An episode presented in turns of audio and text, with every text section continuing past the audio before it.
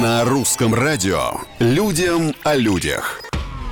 Всем привет, это Петр Кузнецов и необычные истории жизни обычных людей. В Вене пассажирам метро раздают дезодоранты. Бесплатно. 14 тысяч флаконов разлетелись только за один рабочий день. Казалось бы, да, но некоторым акция показалась оскорбительной. Акция, кстати, называется «Больше уверенности в пути». Устроили ее на шестой линии, потому что там только половина поездов оборудована кондиционерами. Ну а в плюс 30, а то и больше, не очень хорошо такое.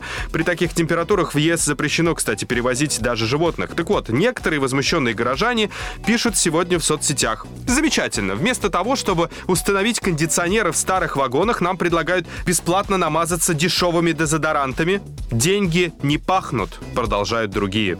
Людям о людях. В Китае нарушителям правил дорожного движения разрешили платить штрафы лайками. Такую инициативу придумала полиция города Даджоу. Виновникам достаточно опубликовать в интернете свои извинения и собрать не менее 20 лайков. Предложением уже воспользовались более 10 человек. Дорожная полиция города опубликовала скриншоты их признаний на своей странице в социальной сети.